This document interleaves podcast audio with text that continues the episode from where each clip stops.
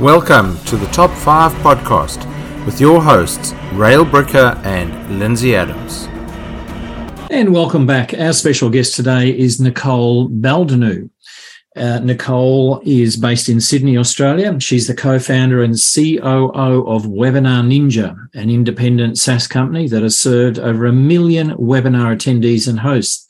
She's also co founder and producer of the $100 MBA show, a best of iTunes podcast with 3 million monthly downloads. Well done, Nicole.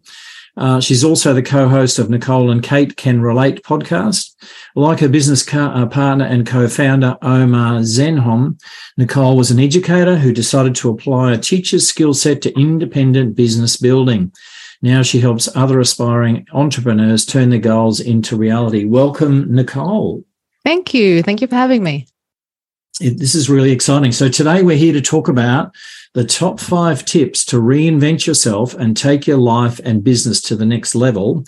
So Nicole, tip number one, what do you got for us? Sure. I mean, just as we were talking in the pre-chat, I feel like I don't have a conventional uh, path into business. I know, Raul, we were talking about uh, an MBA, and I certainly don't have an MBA. And I got my business chops, um, you know, doing, learning by doing. And so the first tip is, um, and I learned the ver- I learned what an MVP is before I actually knew what the uh, term meant in business.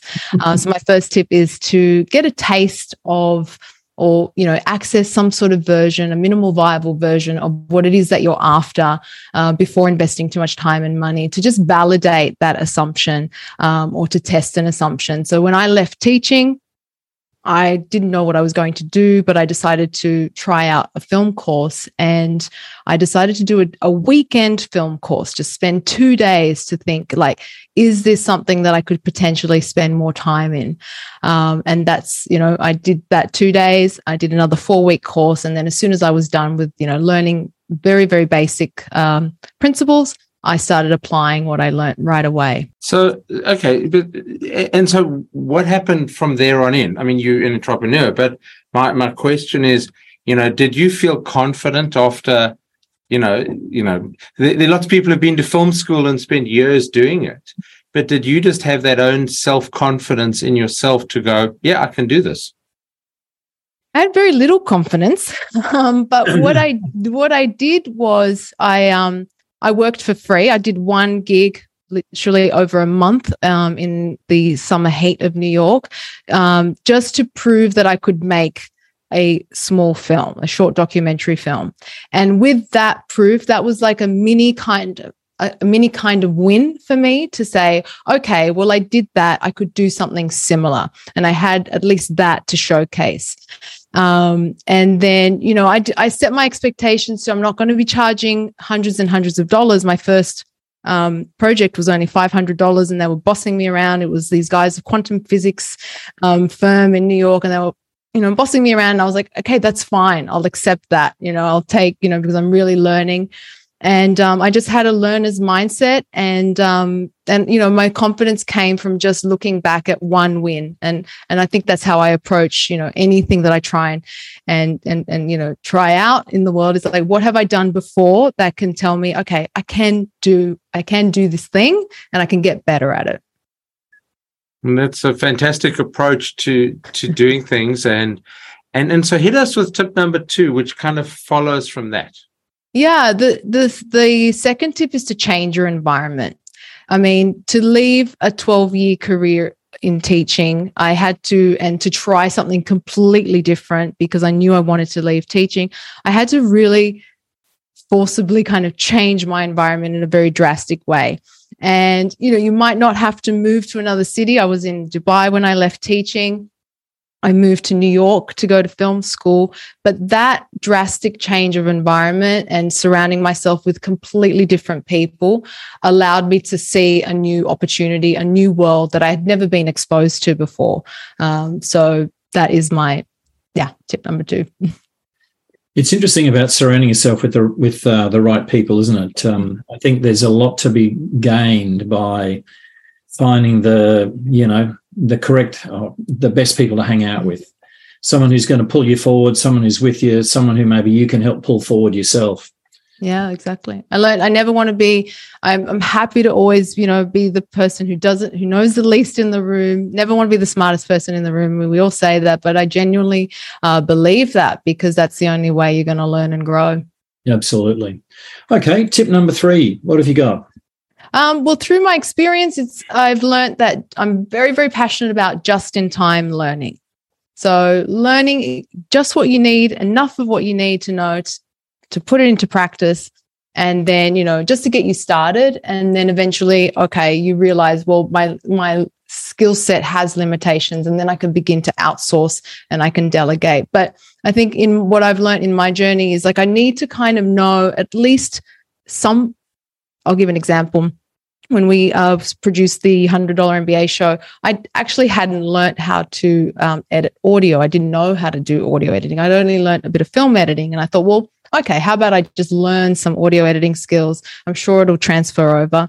And, um, and you know and so i did and started you know editing the first 300 episodes of the show before we gave it over to a professional editor who's made it sound a whole lot better um, since then um, so thanks to Carl, our editor. But um, you know, for me, it's just that I that belief that you can pretty much learn most things, and you can learn enough to get started. Um, and that's kind of contrary to the world of teaching that I came from. You know, studying for five years to get an education, an education degree and a master's. Um, and that's kind of where teachers default to. You've got to spend a lot of time learning something before you can put it into practice.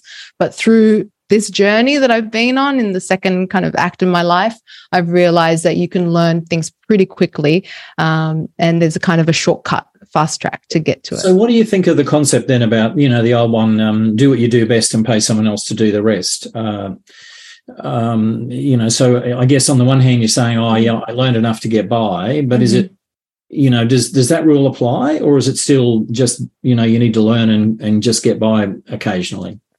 I feel that um, that is that kind of like playing to strengths versus you know shoring up rather than shoring up your weaknesses. Similar sort of idea.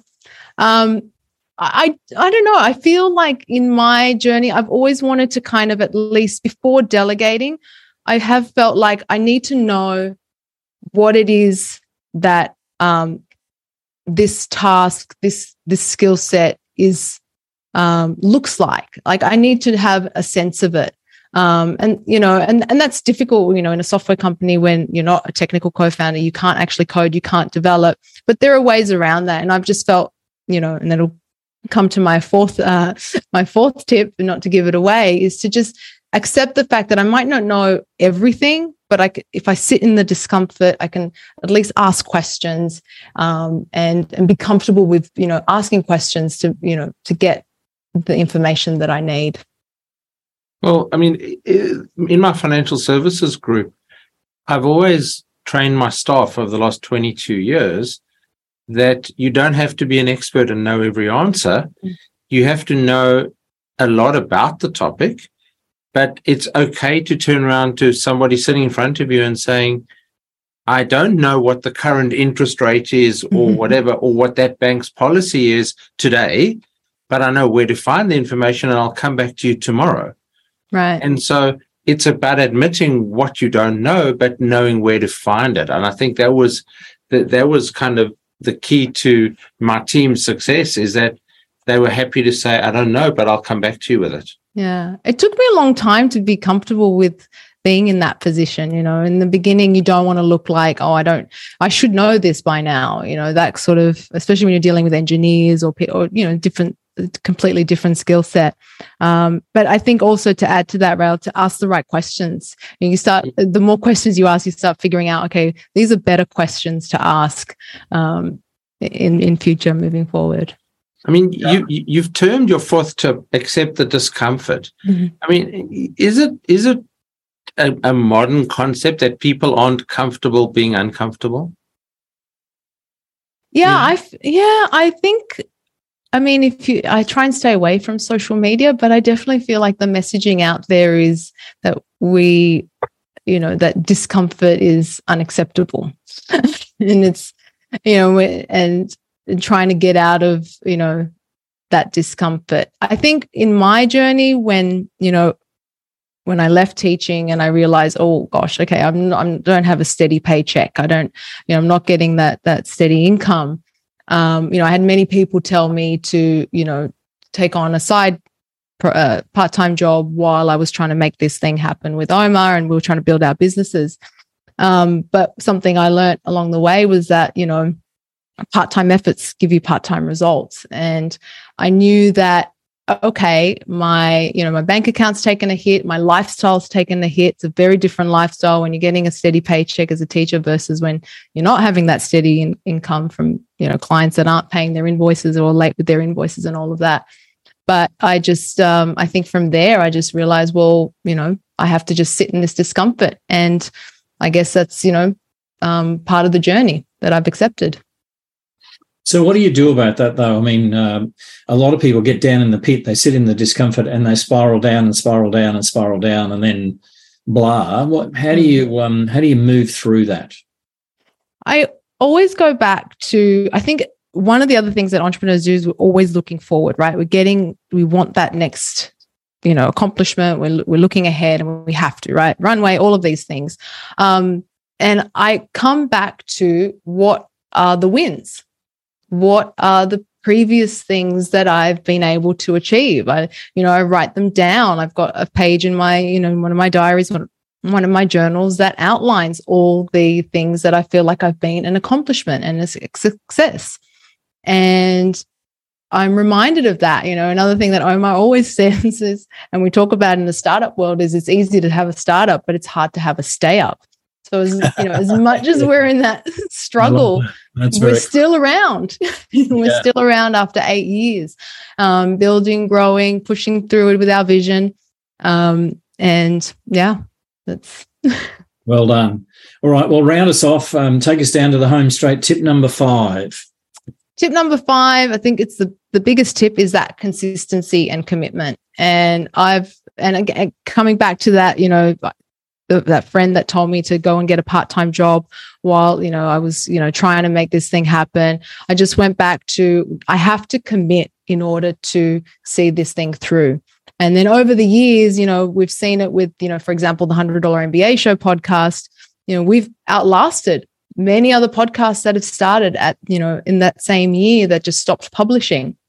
Um, and it's been a huge lesson to you know to just play that, have that long term vision, that long play mentality, especially kind of contrary in the in, a, in the startup world in the SaaS space where it's really fast, fast growth and and all of that, just to have that long term play. And you only get that when you are committed to consistency and and staying committed to your goals.